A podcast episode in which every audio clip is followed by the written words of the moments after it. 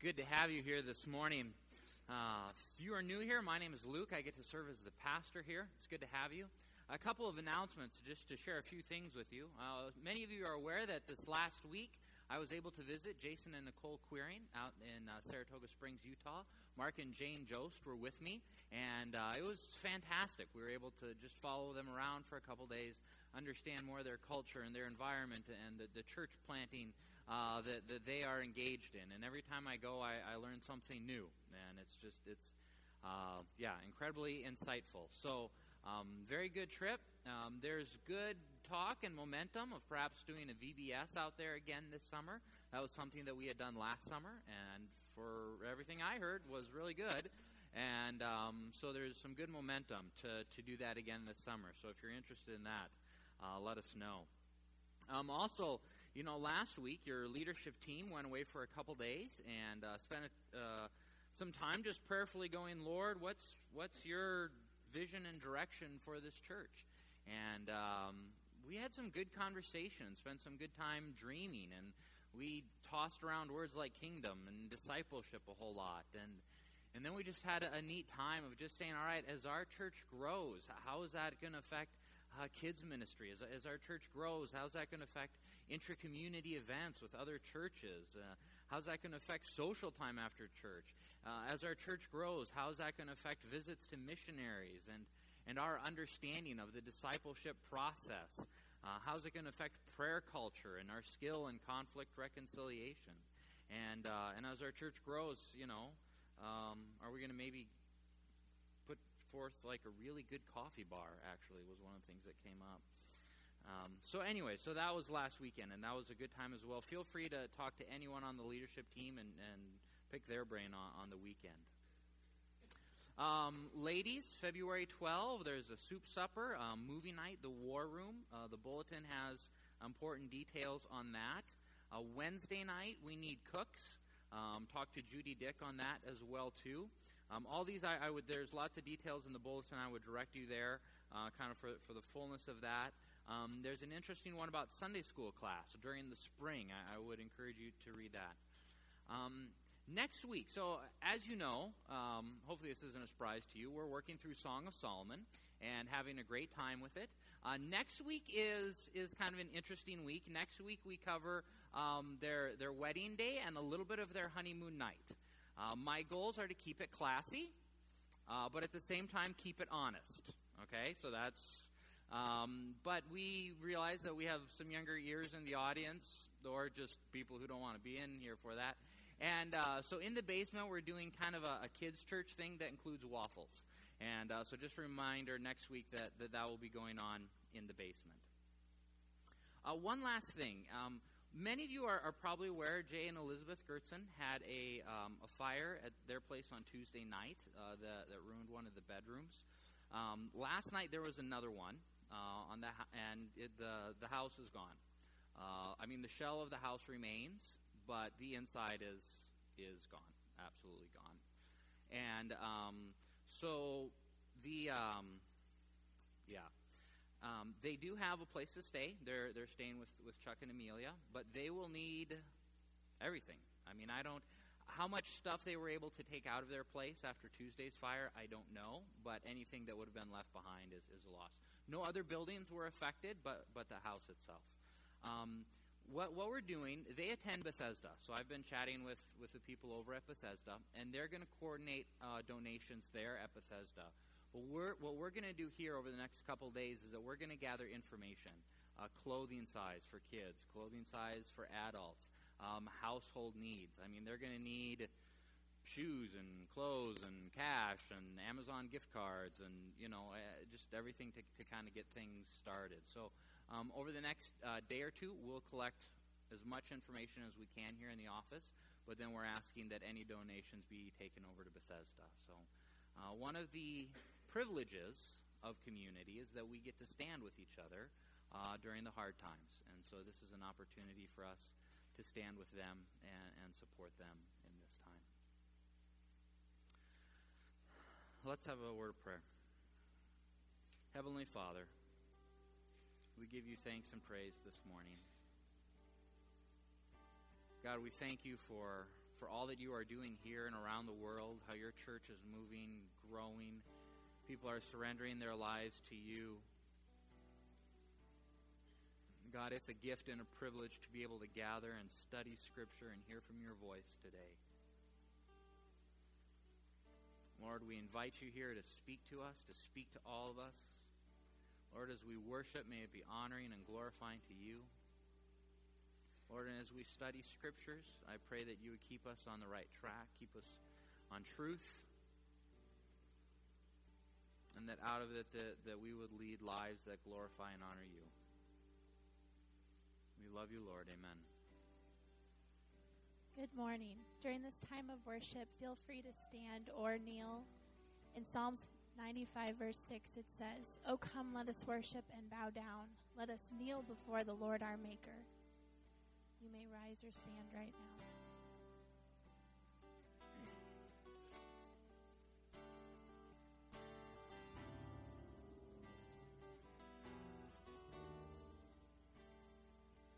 Precious cornerstone, sure foundation, you are faithful to the end.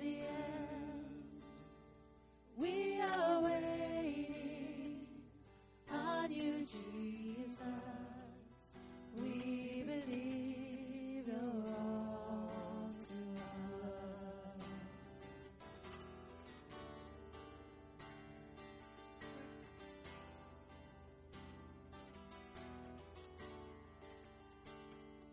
Precious cornerstone, sure foundation, you are faithful to the end. We are waiting on you, Jesus. We believe you're all to us.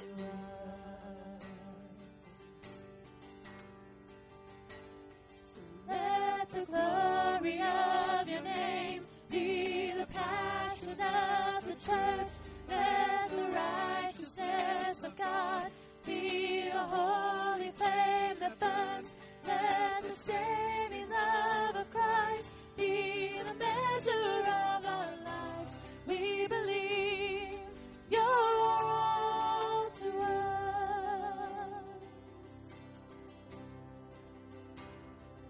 Only Son of God, sent from heaven, hope and mercy at the cross. You are everything, you're the promise, Jesus, you are all to us.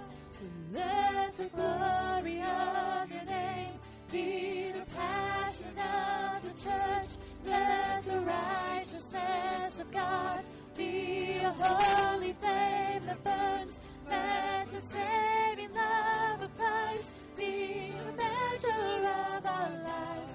We believe you're all to us.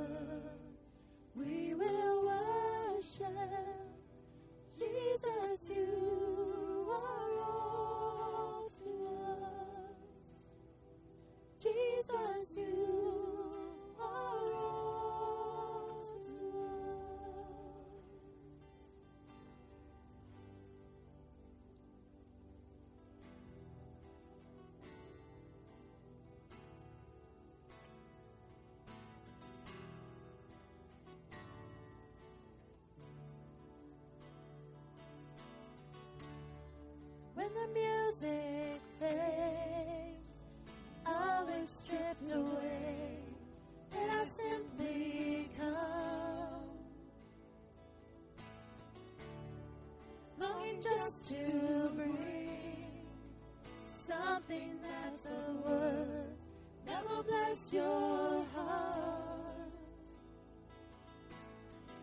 I'll bring you more than a song, for a song in itself is not what you have required. You search much deeper within, through the way things appear. You're looking into my heart, yes you are. I'm coming back to the heart of worship, and it's all about you. It's all about you, Jesus. I'm sorry, Lord, for the thing I made it. When it's all about you, it's all about you, Jesus.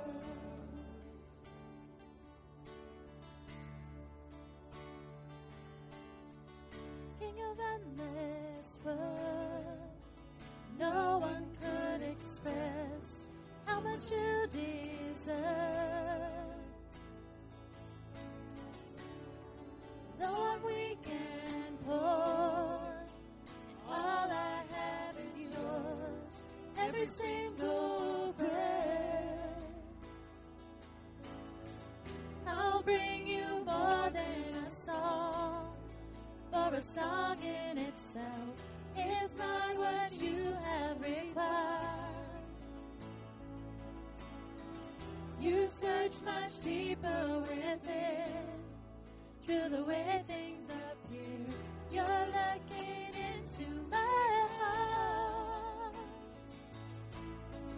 I'm coming back to the heart of worship, and it's all about you. It's all about you, Jesus. I'm sorry, Lord, for the thing I made it. When it's all about you, it's all about you, Jesus. I'm coming back to the heart of worship, and it's all about you. It's all about you, Jesus. I'm sorry, Lord, for the thing I've made it. When it's all about you, it's all about you, Jesus.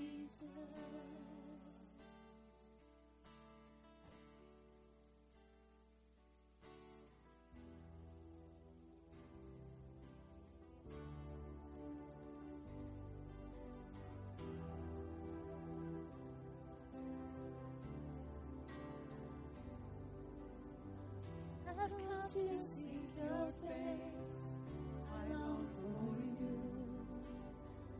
you. You are my hiding place, my safe refuge, and I find my hope in you. Your peace that carries me through.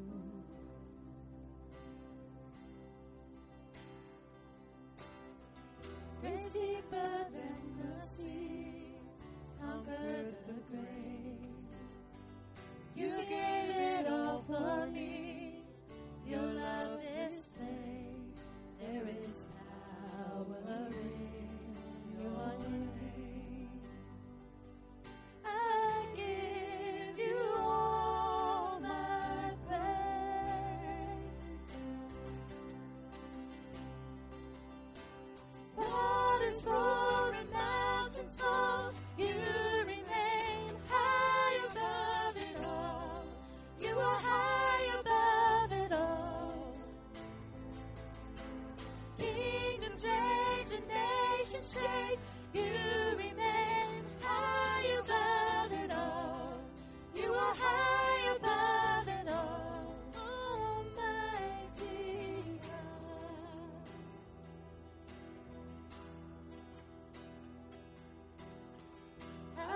through death's valley, I will not fear.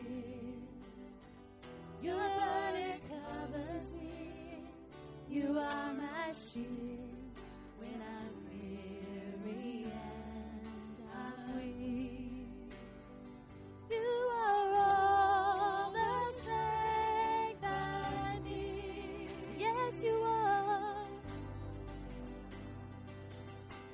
Waters roar and mountains fall. You remain high above it all. You are high above it all, Almighty God. Kingdoms rage and nations shake. You remain high above it all. You are high above it all. Waters roar and mountains fall. You remain high above it all. You are high above it all. Kingdoms rage and nations shake. You remain high above it all. You are high above it all, Almighty God. There is triumph in your presence, healing in your peace. So I will lift my voice, proclaiming victory. There is triumph in your presence, healing in your peace. So I will lift my voice, proclaiming victory. There is triumph in your presence, healing in your peace. So I will lift my voice, proclaiming victory. Victory, victory.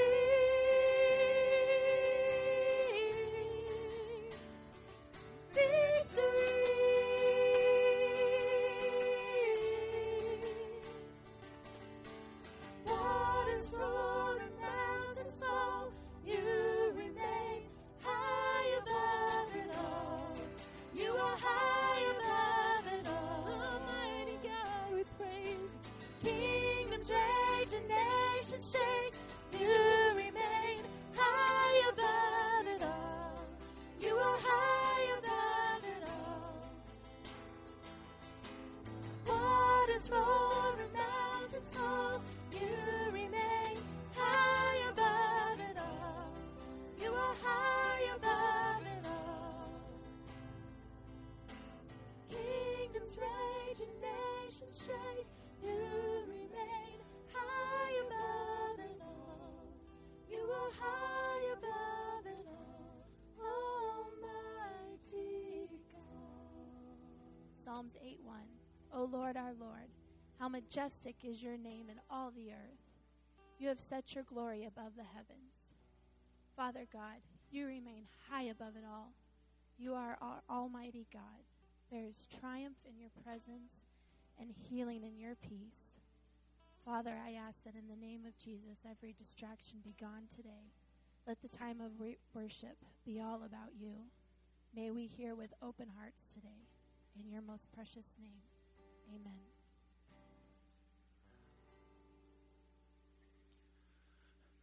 Would you put up the words to uh, the heart of worship again? And just kind of slowly scroll through it. The story goes that at Matt Redman's church, Uh, Matt Redman is obviously a very gifted writer and uh, and worship leader as well, too. And so they had a church that was pretty large and, and happening. And uh, but the pastor noticed that really the focus and, and the adoration really started to get directed towards the music and the musical worship and not towards Jesus. And so the pastor came to their worship team. And he said, you need to find a way to lead us in worship that doesn't involve music. And they're like, you know. And they did. For several weeks, they cut musical worship out of the service and replaced it with other kinds of worship. And after that they had done this for a while and, and the pastor felt that, that they were coming to a good place, then they reincorporated musical worship. And the first song they sang was this song. And so when you when you understand that background and, and when you read some of these lyrics, um, they're they're quite powerful. Um, the you know, wor- worship is a powerful time, and sometimes sometimes it just feels good to sing loud and, and you know use both barrels and just kind of air out the lungs. Other times you just kind of got to sit and just let people sing over you because you need to. It's more of a position of receiving, you know, rather than of proclaiming. And I know sometimes musical style can be a, a distraction for us, uh, whether it be contemporary or hymns or which way or that kind of thing. I, I get that, um, uh, but, but remember my background is missions where I sent teams in international locations where they had to worship in a foreign language for seven months. So I, I figured if we ever got too restless, we'd just sing in only French for about three months until... Uh, people stop complaining about it. But worship, worship is powerful, and, and just want to to say again to, to give you guys freedom. And sometimes you just need to read the words and soak in the power of the words and how they, they apply to you. Um, and if you ever need to, to kneel or, or stand, feel total freedom. One of my favorite things that the Catholics have in their churches is that in every pew there's a little padded bar that folds down. And that's so that you can kneel down and you have a soft spot for your knees. One of my favorite things that, that they incorporate in, in their facility. So let's have a word of prayer. Heavenly Father, we want to take a few moments and just and just worship you, Lord, in our hearts, in our spirits. Not because it's fun for us, but because of who you are and because you are deserving of our worship and of our praise.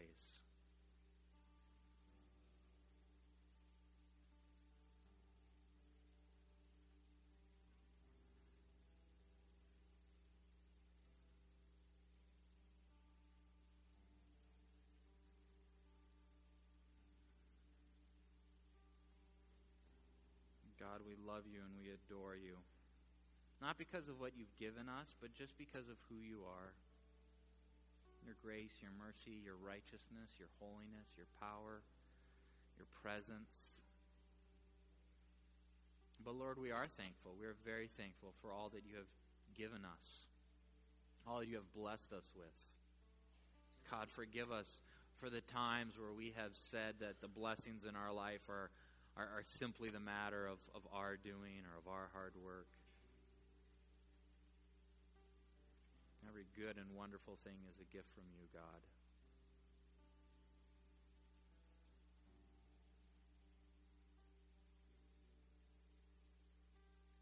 Lord, this morning we pray for Jay and Elizabeth Gertzen, for their immediate family, for their extended families. They suffer the loss um, of their house, of their home.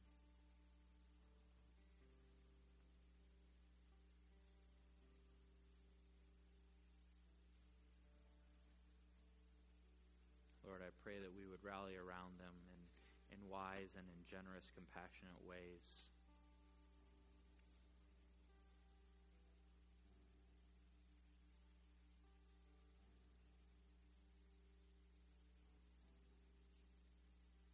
God, you are too good and too gracious and too wonderful to keep to ourselves. Lord, in our circle of friends, there are people who need you.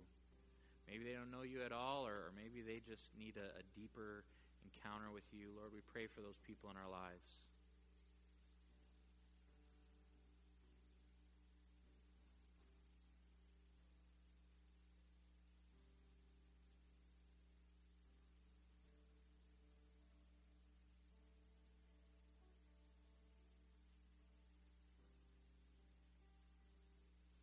We love you, Lord.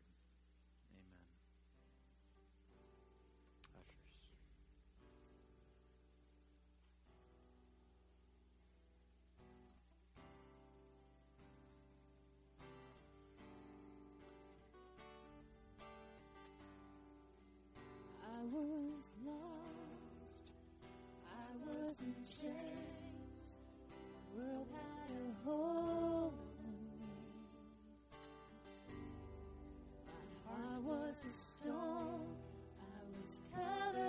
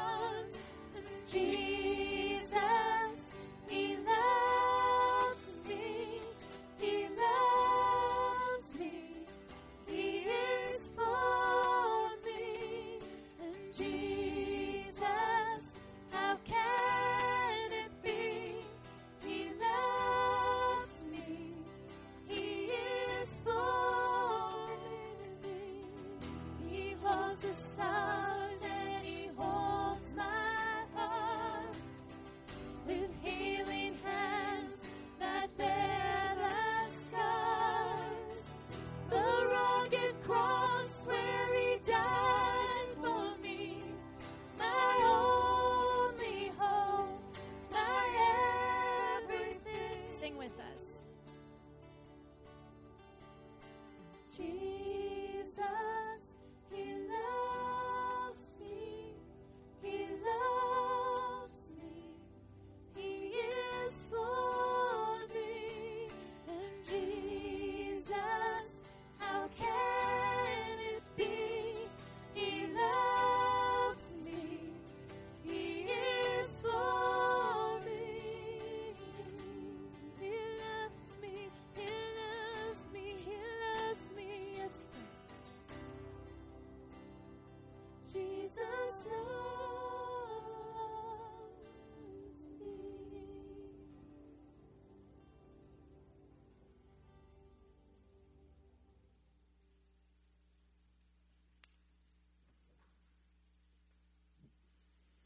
Thank you, worship team.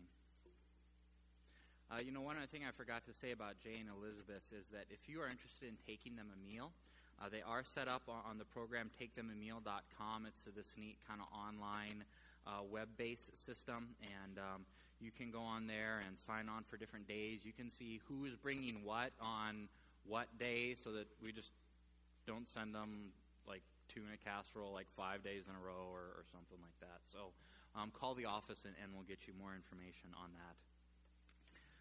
All right, we are working through um, Song of Solomon. Last week we started in chapter one, verse one. Uh, we went all the way to chapter two to the end of verse seven. And uh, and and how we're looking at this kind of through the lens of this, that was their, their dating relationship. And uh, we see that this whole thing begins with the character of the man.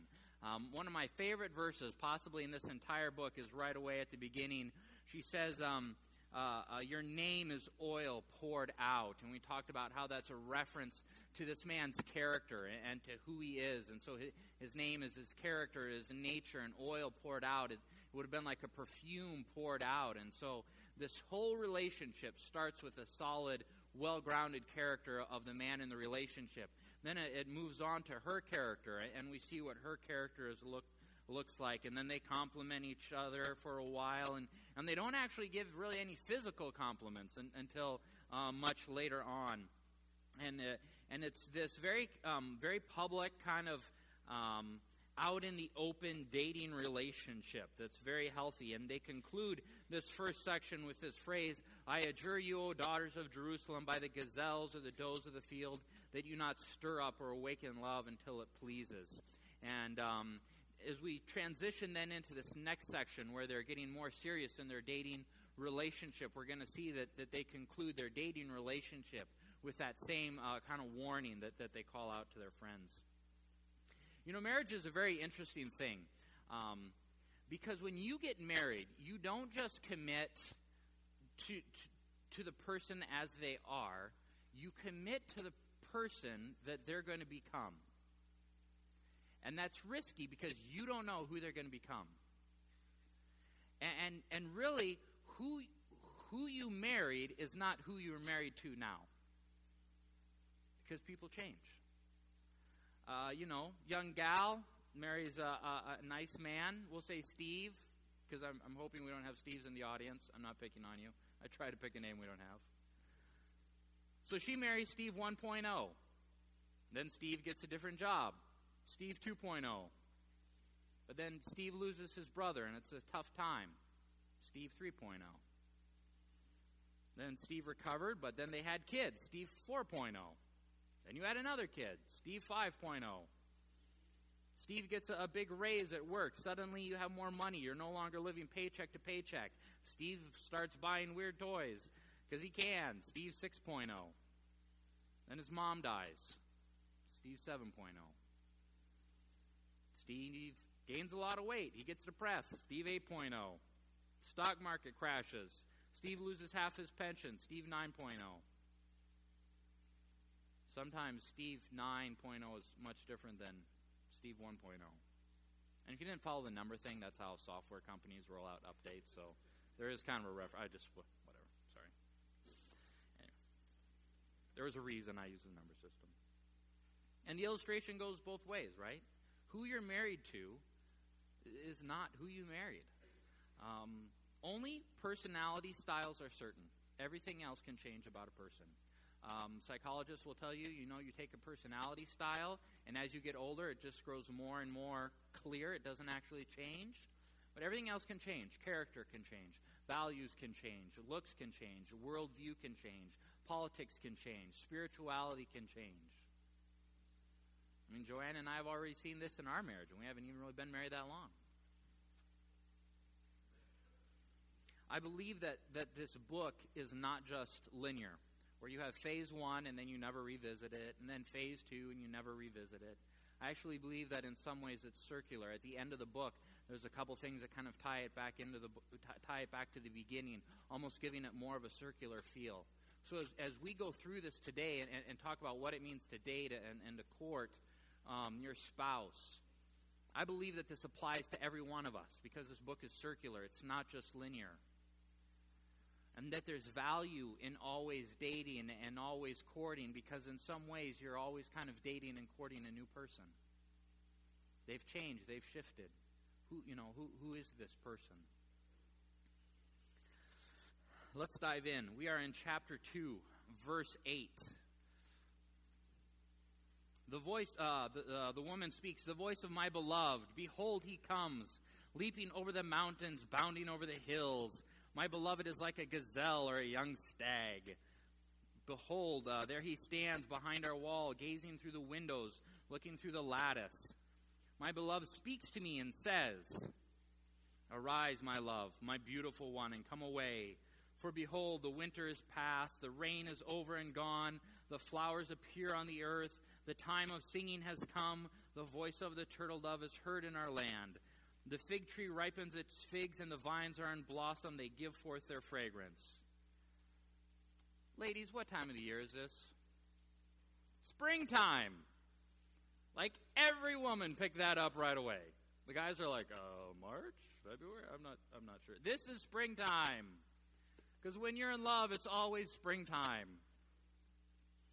She sees this young man like a gazelle or, or a, a young stag. He is good looking. He is athletic. He is a man of stature.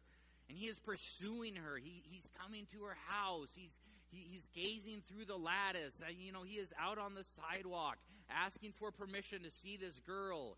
He's not stalking her. We don't do that, right? But he's a very open, public way. He's pursuing it. And they're in love, and so all, all the world is just springtime, and it's beautiful. When Joanne and I first started dating, it was a long-distance relationship. She was in Kansas. I was in British Columbia. We would talk for hours on the phone. I do not have that endurance for anyone else, so help me, when it comes to phone conversations. We'd talk sometimes for up to three hours. Like, how do you even just keep your ears on your head for that, right? But And, and I was in this apartment that was kind of this open concept thing, and I had a roommate. And so I did, the only way I could get any privacy was to go out into our balcony, you know, and it's winter, and it's cold, and it's rainy, and it's miserable. So I'd be out there for hours, like shivering, talking on the phone, right? Because it's springtime.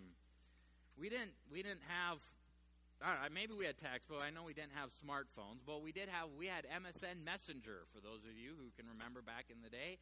Joanne saved those conversations. She has literally a document that is hundreds of pages long of our M S N conversations, right? It was, it's kind of like text, but on a computer for you, whatever, younger people. Um, you know, and, and emails. I think in six months, I had like five to six hundred emails or something, like just some absurd thing like that, right? When you're in love, it is springtime. It's the man's voice that we hear in verses thirteen and fourteen. "Arise, my love, my beautiful one, and come away. O my dove, in the clefts of the rock, in the crannies of the cliff, let me see your face, let me hear your voice. Your voice is sweet, your fo- your, your face is lovely." He continues to, to pursue her and to deepen the emotional trust. He, he likens her to a dove that is hiding or, or that has taken shelter inside a rock, right? And and he's wanting to, to draw her out. Gentlemen, if a dove is like way back in, in a rock, how do you get it out? Not with violence, not with brute force. You can't just kind of reach in there and grab it, right? There, there are times in this book where the imagery hints to technique as much to anything else. You call the dove out. You, you gently coax it out. Uh, you move slowly. You move quietly. You move gently. You're trying to gain trust. You're wanting the dove to come out on their own free will and at their own pace. So guys, he is asking to get to know this girl. He wants to hear her voice and see her face. He wants this girl to talk to him and ever so slowly to, to begin to reveal her heart to him. When I was in college, uh, I, so I had a, a female friend, right, and, and then a guy friend, and those two hit it off, and, and it was awesome. Kind of the classic story of, you know, looking for someone else, walked into the wrong dorm room, chatted for hours, they're now married, right? You know, and so it, it was just kind of neat. But but early on in the relationship, because I knew both of them, he came to me for information, right? He's like, you know, tell me about this girl, right? You know, I'm like, well, I'll tell you what I know. She likes this and likes that, and I don't think she likes this, and, and orchids. For some reason, I knew that, like, orchids were her thing. She loved orchids. I'm like, start with orchids, you know? And, uh, and it was kind of interesting. Later on, uh, I was chatting with her, and she didn't come across or, or, or upset or anything, But but she she did say say an interesting thing, right? Because, of course, all this came back to me because, you know, I gave him the heads up on orchids and uh, and other stuff. But but she made this comment. She says, I didn't get to reveal. She had wanted to reveal her heart, her passions, her likes, her dislikes at her own pace and, and at her own time. And I had sort of short-circuited that, right? By saying orchids, you know. She had wanted to reveal. In Song of Solomon, he is asking her to reveal slowly and in her own timing. When this guy, in Song of Solomon, treats this girl like a dove in hiding, he is trying to woo her out. He, he's asking her to reveal herself to him, emotionally, mentally, spiritually, and, and he's asking her to be vulnerable with him. When a woman is vulnerable, especially on her side of the relationship, it deepens the relationship immensely. Gentlemen, you have to learn to listen. You have to learn to ask questions. You need to date. You need to pursue. You need to chase. Um, like I said, I, I don't believe that this is that this book is, is just linear. Um, being married fifty years doesn't mean you no longer date. It means you are an expert at dating. Pierre Mornell, uh, who is a, an M D and an agnostic counselor, so he this is not a man who followed and worshiped Jesus, but after thirty-eight years of counseling, he wrote a book entitled Passive Men and Wild Women. And the reason that he wrote his book is that he had found after thirty-eight years of counseling that women were angry, or at least obviously the women he dealt with, that they were angry. And they were primarily angry with their men being passive in the relationship and giving their best to their work. And so they, they would come in and they would be mad, and they would say, the job gets his best time, his best energy, his best wisdom, his best creativity, his best humor, and his best wardrobe. And they were saying, he made a vow to me. Why isn't he funny with me? Why isn't he spontaneous with me? Why isn't he creative with me? Why isn't he tender with me? You know, if you had given me the topic, I, I think I could have guessed some of those areas. The one that was interesting to me was wardrobe. And I thought, oh, touche, right? I mean, men, like, how, how many of you have, like, your summer work boot and then, like, your winter work boot, you know, and then, like, your, your, your rainy work boot, you know, and then you have, like, your old work boot and then, like, your new work boot, which doubles as, like, your church shoes. But how many of you are like, you know, I wear these shoes because my wife likes them? How many of you can say there's, there's stuff in, in my closet that is there because my wife says I look good in that? And compared to like, oh, you know, she gets the clean Carhartts, you know? Gentlemen, how many of you still dress for your wife? And ladies, do you still dress up for your man? I mean, do you wear clothes that you know he likes? Or do you just figure he's too dumb to know a matching outfit, so he can just go along with whatever, you know? Like, I'm not going to give you the details on this, but as far as I'm concerned, my wife has an unlimited budget on three things. Haircuts, blue jeans, and Victoria's Secrets, okay? I'll mortgage the house the second and third time if I have to. She wants it, it's hers.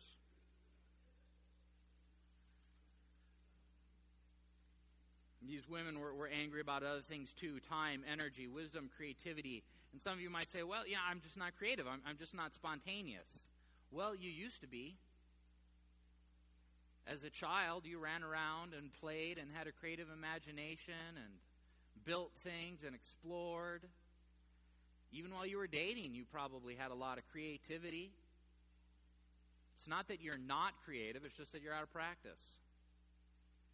And gentlemen, honestly, when it comes to creativity, we have zero excuse, like none, because of this thing called Google.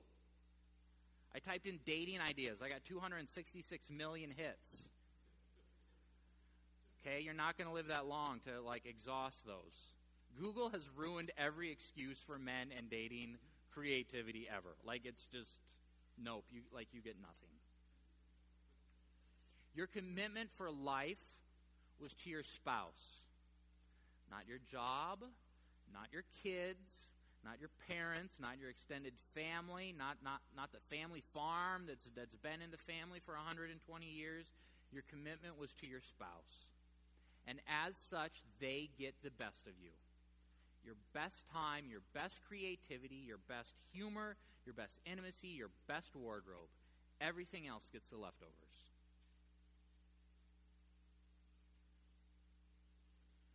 Verse fifteen, catch the foxes for us, the little foxes that spoil the vineyards, for our vineyards are in blossom. This is a good verse. We could do an entire weekend marriage seminar thing on this verse, because this verse is all about resolving conflict and character issues early on. Okay? Let me explain. Vineyard, right? You want to grow grapes so you can have raisins or wine or whatnot, right? So, but before it, it can grow into a grape, it starts off on the vine as a little bud, right? A little, small, vulnerable bud. So that's what she's saying. She says, our, our vineyard, our relationship is in blossom. There's still buds, but but it's not grapes yet, right? I mean, th- this is kind of a a, a, a a careful stage that we're going through. Foxes would get into the vineyards, and they like to eat those tender little buds. And, and so if a fox or foxes get into vineyards, they eat the buds, and it ruins the entire crop. There, there's no fruit. There's no grapes. The whole thing is ruined. So she is saying our relationship is in this beautiful, budding, springtime, blossoming phase, but it still hasn't matured to a full crop of grapes, and it's important that you and I work through the conflicts or the character issues, that is we need to deal with the foxes that are, that are eating the buds on the vine. And so the re- the reason that you could do an entire marriage conference on this is because we're, we're dealing with, with kind of working through character issues and, and conflicts, right? Like, as a single person, you don't realize you have issues. Like, well, maybe you know you have one or two. But then you get married and you're like, I have a lot of issues. Wow. You know, it, it, it's like it's like steel, sharpening steel, where, where it's this refinement process. I mean, we would... We'd send out Trek teams. Every Trek team had conflict. It was just a matter of when the emails started to come in, usually about month three or four, right? But but the thing that determined kind of their longevity, or, or not longevity, but, but just kind of relational success, was really how they dealt with the conflict when it arose. And there were times where teams didn't get along, and they had their, their conflict earlier on in their relationship, and we considered them at an advantage because they were able to work through these issues early on rather than having to wait for month three and four to work through this and then to really gain some momentum. It's not a matter of if. It's only a matter of when.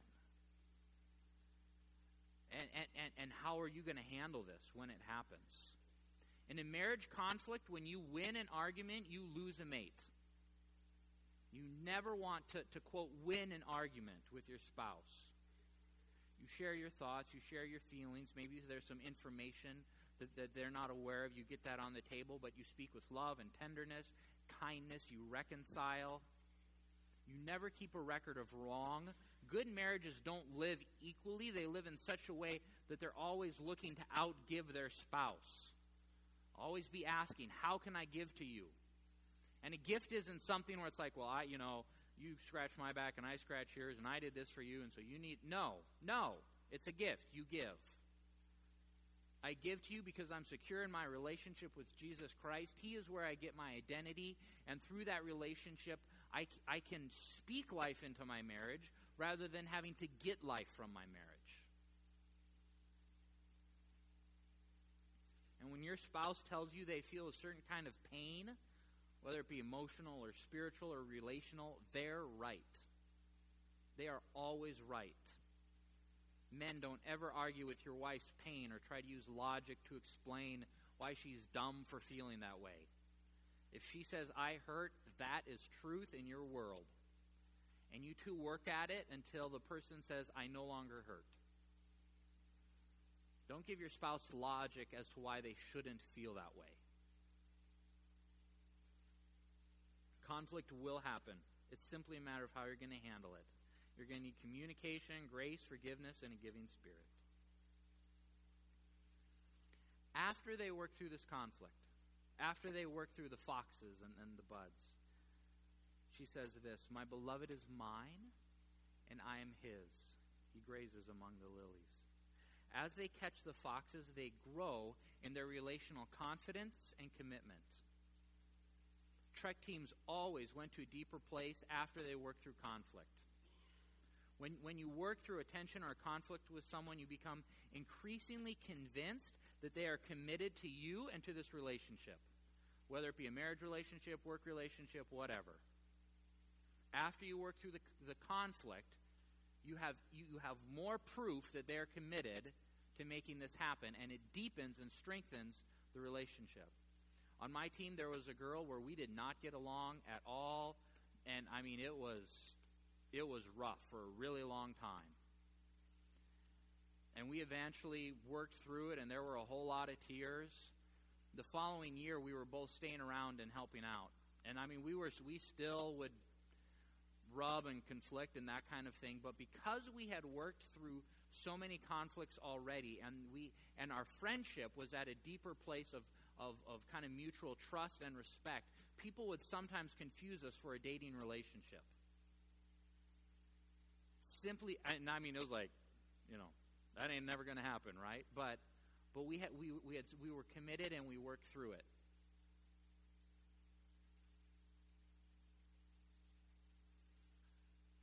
People sometimes joke about, you know, like uh, in in in relation, like in marriage relationships, you know, having an argument because making up is so much fun.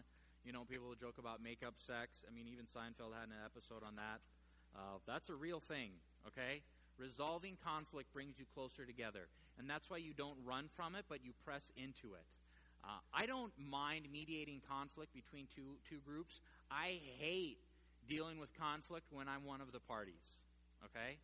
But but I have seen enough and lived long enough to know that the value of pressing through and what waits for me on the other side of this are so much better than simply walking away.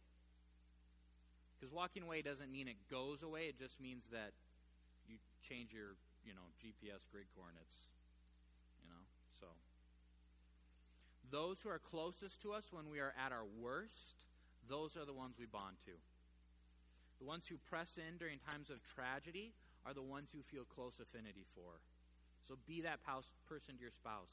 So this c- couple is growing in their commitment and confidence. Uh, she feels safe. She feels secure. And she says with certainty and with confidence, he is mine. I am his. Here's the other thing I want to point out. Note the order. He moved first. He gave himself first. It was the man who first moved and offered himself to her. Then she reciprocated. Gentlemen, you lead in offering yourself to your spouse or your dating partner. And as of you give, give of yourself, you should find that she reciprocates. And if she doesn't, then it might be an unhealthy relationship if you're still dating. But the man was the first to give him himself. In biblical marriage, you do not belong to yourself. You belong to your spouse. Paul writes to the church in Corinth. He, he's scolding them. He's correcting a lot of bad stuff. He writes in First Corinthians seven, verses three to five, The husband should give to his wife her conjugal rights, and likewise the wife to her husband. For the wife does not have authority over her own body, but the husband does. Likewise, the husband does not have authority over his body, but the wife does. Do not deprive one another, except perhaps by an agreement for a limited time, so you may devote yourself to prayer, but then come together again so that Satan may not tempt you because of your lack of self-control. Gentlemen, your body is not your property. It's your wife's. You dress it the way that she wants it dressed. You do the hair the way that she wants it done. If you got like the one eyebrow and she wants two, you part that sucker like the Red Sea. Okay? If she says hit the treadmill, you hit the treadmill.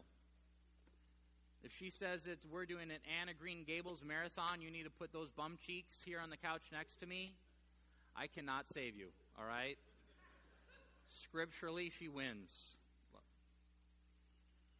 Ladies, one of the biggest lies the world will feed you, and you see this most prominent in the abortion debate, one of the, the, the biggest lies that the world will feed you is that it's your body, yours alone. No one can tell you, tell you what to do with it. Who redeemed you and bought you back from sin? Jesus. Who, who inhabits your body as a temple? The Holy Spirit. Once married, who did you give yourself to? Your husband. One of the biggest lies that our culture will tell you is that your, body, your body um, belongs to no one but you. Okay, your body belongs to either Jesus or the enemy. Okay, these are the options. Biblical marriage is he is mine and I am his. God is a giver. He is given to us, and so we give to one another. This couple is growing. Um, They, they've worked through conflict. They're, they're, they're growing in their confidence and in their commitment to one another. And she starts to feel a lot of emotion for this man. Verse seventeen, until the day breathes and the shadows flee. Turn, my beloved. Be like a gazelle or a young stag on the mountains of Bether. Uh, some of yours might say cleft mountains. Once again, you see her responding with physical desire. And that desire is growing. When they were dating, she, she expressed a desire for a position of intimacy. May his left hand be under my head. Uh, may his right hand embrace me. Here we see that this desire is growing and getting stronger. She speaks until the day breathes and the shadows flee. When do shadows flee? When, when do shadows run away? When do shadows get smaller? When do they disappear? Morning. When the day breathes, when the day is awake, when shadows flee. So when she says until the day breathes and the shadows flee, she is saying until morning.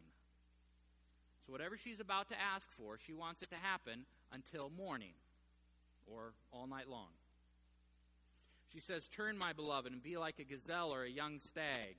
Um, we just call that like a stud in our terminology, right? Young stag is, is, is a male adult deer. So the imagery here is muscular and strong and regal and majestic and vigorous. Be a young stag on the mountains of Bether or on cleft mountains. If you look at a map of Israel, you will find no place called the mountains of Bether.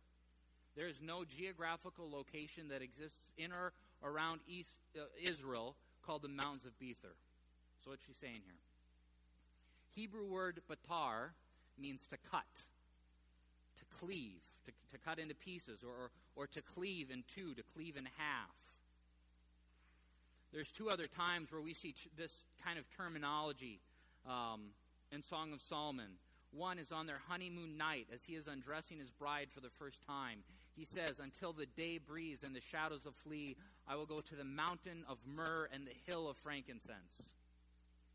The very last phrase of the book, he will ask to hear her voice, and she will say to him, make haste, my beloved, and be like a gazelle or a young stag on the mountains of spice. Please tell me you're starting to figure this out. I'm really hoping that I can explain this like without having to explain this. Okay? Here's another way of saying this. This verse means what every guy in this room hopes it means. Okay? And if you still don't get it, Proverbs five nineteen, look it up in your free time. I can tell who's getting it. Your glasses are all fogged up. You're like, ooh. This is why it is good to be a Bible-believing church. Remember that, that she is describing a desire, not something that, that has yet happened, right? Remember that, that in this process are not yet married. Today we're going to end once again with the endorsement to not arouse or awaken love until it is the right time. This woman is never faulted for her desires. The physical desire that you feel for your for your loved one is put there by God. Don't demonize it. But the problem and pain comes when we act on them too early or, or outside of marriage. Good, good, godly sexuality is like fire in a fireplace.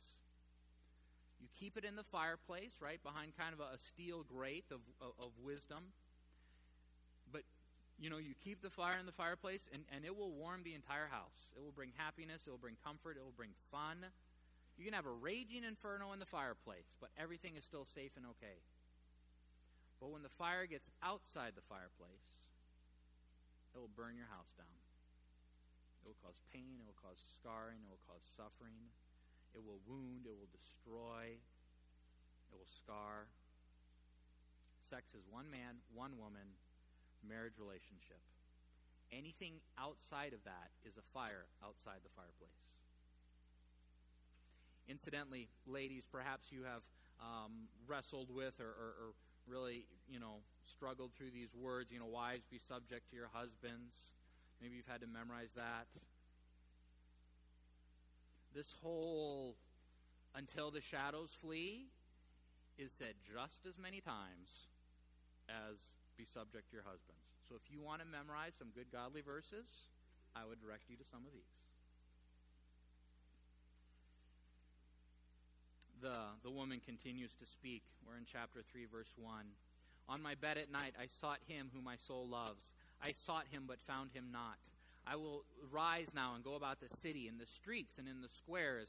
I will seek him whom my soul loves. I sought him, but found him not. The watchmen found me as they went about the city. Have you seen him whom my soul loves? Scarcely I had passed him when I found him whom my soul loves. I held him. I would not let him go until I had brought him into my mother's house and into the chamber of her who conceived me. This part's a little bit more confusing as to what's going on here. Some think that um, it might be a dream, that she's basically having a dream or a nightmare. Uh, she talks about uh, on my bed, um, and, and then all this stuff happens. Some think it was it's just kind of literally. Um, also, the watchman thing is, is a bit confusing. We will see watchmen again later on. Um, here, things go well with the watchman. Later on, not so much. Um, so, yeah. Um, but here, there are. Here's what I do pull out of this section. First of all, is that she's longing for him desperately. In the next chapter, we'll see them get married. So this is their relationship just prior to marriage, and she longs for him. She thinks about him all night long. I was looking through some of our old emails between Joe and I. One of the first ones I pulled up, it starts off with, it's two a.m., can't sleep, missing you. Right? Good love really messes with your sleep patterns. You just, you, you lose sleep. But secondly, um... There, there's a possibility that what is going on here is that, that she she she's expressing a deep fear of losing him. It's not not just that she longs to see him, but she has actually transitioned into this place where she actually has a deep fear uh, of losing him. That's why it says, when I found him, I held him. I would not let him go. And so we actually see her where she's scared. And it's another kind of natural feeling she's not faulted for. Uh, this whole thing's been wonderful. But she's just now at a place where the thought of losing him terrifies her, even keeps her up at night. In verse five, she introduces the man to her mother. Given that the, the wedding begins in, in chapter uh, four, verse one, uh, I suspect that this is somehow part of the engagement process. This woman brings her man home to, to meet mom. And, and there's some kind of... Uh, conversation or, or where they enter into the, the engagement process. This section ends once again. I adjure you, O daughters of Jerusalem, by the gazelles or the does of the field, that you not stir up or awaken love until it pleases. This couple is moments away from their, their wedding, and they give out one more warning to, to their single friends about the power of love. Is it the man who speaks this? Is it the woman who speaks this? We're really not sure. Um, I would lead slightly towards the man uh, being this, just simply as as I study the, the, the narrative of Scripture of, of the role of men in relationships. I believe that it's most appropriate for him the one to, to speak this. But they warn their friends. They say, do not, do not, do not, do not stir up or awaken love. The, this phrase, I adjure you, is to make someone swear a solemn oath. They say, do not stir up love until it pleases. It is too powerful. It is too intense. You do not dabble in this until the time is right. It is simply overwhelming. Folks, these are good verses on dating. And and some of them, I, these verses are, are, for, are for us to copy. They're, they're to be emulated. They're to be repeated over and over and over again. This isn't something that, that you do once and then you're done. This is something that you rehearse and you practice until you master it. We've seen that in the dating process that it was springtime, that they were in love. We see him courting her, calling on her, pursuing her. He works to gain her emotional trust, treating her like a dove that is hiding in a rock cliff. They work through their conflicts, their tensions, preventing foxes from eating the buds, which is which is their, their relationship in bloom. As they work through difficulties and conflicts, they grow in their confidence and their commitment to one another. We see that her physical desire continues to grow. She longs for him. She's scared of losing him. And then at the end, even after getting engaged, they holler out this warning, do not awaken love until the time is right. Scripture is good. Amen. Heavenly Father, I thank you for, for your word. I thank you for how applicable it is today. Um, God, three thousand years later, and, and this book of poetry still has so much to teach us uh, about commitment and love and relationship and pursuing our spouse uh, and how to treat them. Heavenly Father, I pray for the relationships and, and the marriages in this room, that you would nurture them and that you would grow them and that you would draw people closer together, that they would be deepened and strengthened in their relationships. And Lord, where there is conviction, bring conviction. Where there is correction, bring correction. Where there is healing, bring healing. Where there is comfort is needed, bring comfort. God, where, where the romance is needed, bring romance. Where there is encouragement, Lord, we ask for encouragement. Affirmation. We love you, Lord. Amen. Please stand for our last song.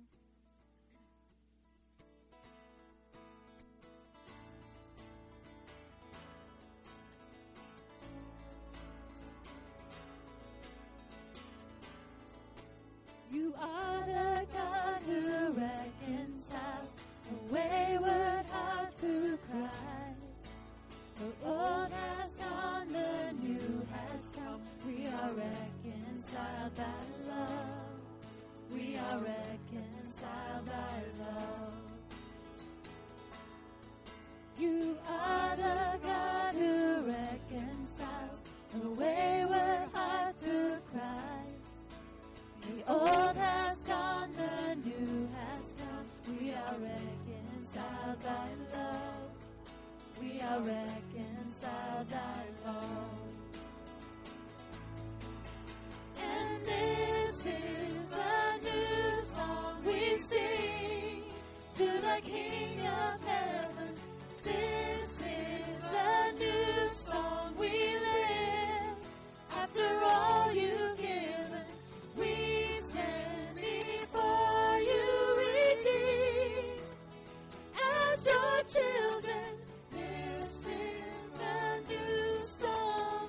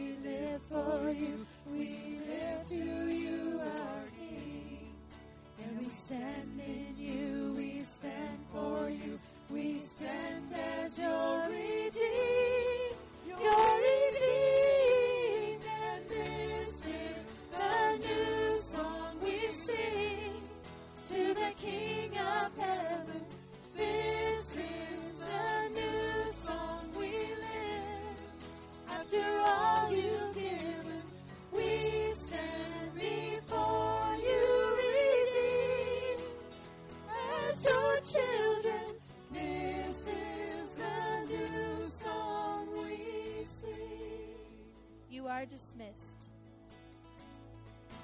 And this is the new song we sing to the King of Heaven. This is the new song we live. After all you've given, we stand before you redeemed as your children.